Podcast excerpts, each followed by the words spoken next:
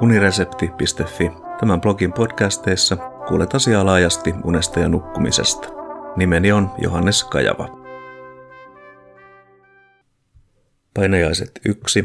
Aivot luovat tarinoita. Käsittelen tulevassa kirjoitussarjassa painajaisia perustuen Nils Sandmanin viime vuoden lopulla ilmestyneeseen väitöskirjaan. Ennen kokeellista haastattelututkimusta jossa Sandman selvitti painajaisten yleisyyttä ja niiden vaikutusta hyvinvointiin, hän oli asettanut työlleen tieteen ja mielen filosofiset kriteerit. Koen suurta mielenkiintoa kirjoittaa näistä aiheista, joten pidelkää kiinni, mielen filosofinen matka alkaa. Aluksi muutama sana ympäröivästä maailmasta. Olen nimittäin vakuuttunut siitä, että on olemassa meistä riippumaton todellisuus. Tarkoitan, että ympäröivä maailma kaikkine asioineen ja tapahtumineen ei katoa, vaikka suljemme silmämme, vaivumme uneen tai kuolemme. Maa kiertää aurinkoa tekemisistämme tai tekemättä jättämisistämme huolimatta, eikä tuoli, jolla satun istumaan, katoa altani. Käli edellinen väittämä kuulosti suorastaan itsestäänselvyydelle, niin ei silti ole. Kuvaavan esimerkin tähän tarjoaa maan ja auringon keskinäinen liike. Kun katsomme taivaalle, maa ei suinkaan näytä kiertävän aurinkoa, vaan juuri toisinpäin. Tästä huomiosta syntyi fenomenologinen tulkinta meitä ympäröivästä maailmasta, jolle tunnetuimman muotoilun antoi saksalainen filosofi Edmund Husserl. Syntyi 1859, kuoli 1938. Lähtökohtana on havainnon ja tiedon subjektiivisen luonteen korostaminen. Tosiaan, kun taivaalle katsoo, aurinkohan se liikkuu. Voi siis päätellä, ettei tieteen tulkinta todellisuudesta ole yhtä kuin kokemamme todellisuus fenomenologisesti nähtynä.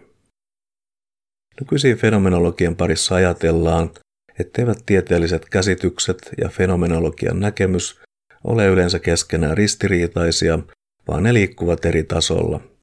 Näin ajateltuna maan kiertoliike auringon ympäri ei ole sen todempi kuin päinvastainenkaan näkemys. Tämä ajatus perustuu Juha Himangan, suomalaisen filosofin, teokseen Se ei sittenkään pyöri, johdatus mannermaiseen filosofiaan vuodelta 2002. Viite päättyy. Kuten voi arvata, Yksilön subjektiivisen näkökulman korostaminen on kohdannut paljon kritiikkiä eri tavalla ajattelevien tieteilijöiden taholta. Fenomenaalista näkökulmaa sovelletaan myös mielenfilosofiassa. Perusaistimukset, näyt, äänet, tuoksut, maut, tuntemukset muun muassa kosketuksesta ja kivusta virtaavat aistiemme kautta katkeamatta tietoisuuteemme, kun olemme valveilla. Tietoisuudessamme on lisäksi laaja valikoima erityyppisiä ajatuksia ja tunteita. Kun tietoisuuden sanotaan muodostuvan aistimuksista, ajatuksista ja tunteista, puhutaan tietoisuuden fenomenaalisesta teoriasta, ja juuri se on Sandmanin työn filosofinen lähtökohta. Tähän kohtaan liittyy viite. Filosofia kuormittaa valitettavasti termistön sekava käyttö, Syyllistyn samaan nyt tietoisesti kirjoittaessani fenomenologiasta, fenomenalismista ja fenomenaalisesta, niin kuin ne tarkoittaisivat lähestulkoon samaa. Teen tämän yrityksenä pitää tekstin luettavampana niille, joille aihepiiri ei ole ennestään tuttu. Viite päättyy.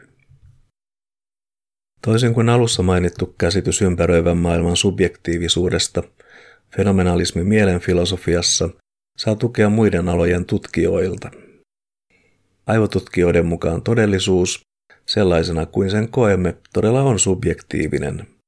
Silti se ei ole sellainen kuin havaintomme siitä kertovat, vaan aivomme rakentavat aistien perusteella siitä omanlaisensa version kullekin.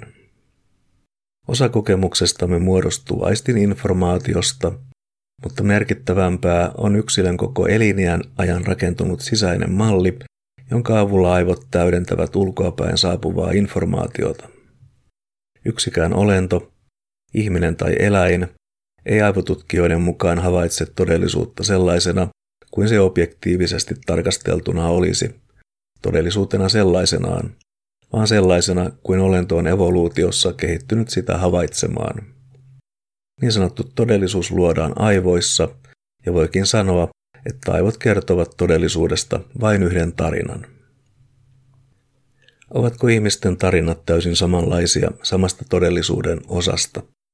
Se olisi epätodennäköistä, ja sitä paitsi luomiemme tarinoiden vertaaminen ei ole niin yksinkertaista kuin voisi ajatella. Tähän seikkaan myös Nils Sandman on kiinnittänyt huomiota verratessaan tutkittaviensa kuvauksia näkemistään unista. Jatkan seuraavassa kirjoituksessa aiheen käsittelyä. Kiitos kuuntelemisesta. Jos pidit jutusta, jaa linkkiä unista ja unitutkimuksesta kiinnostuneille.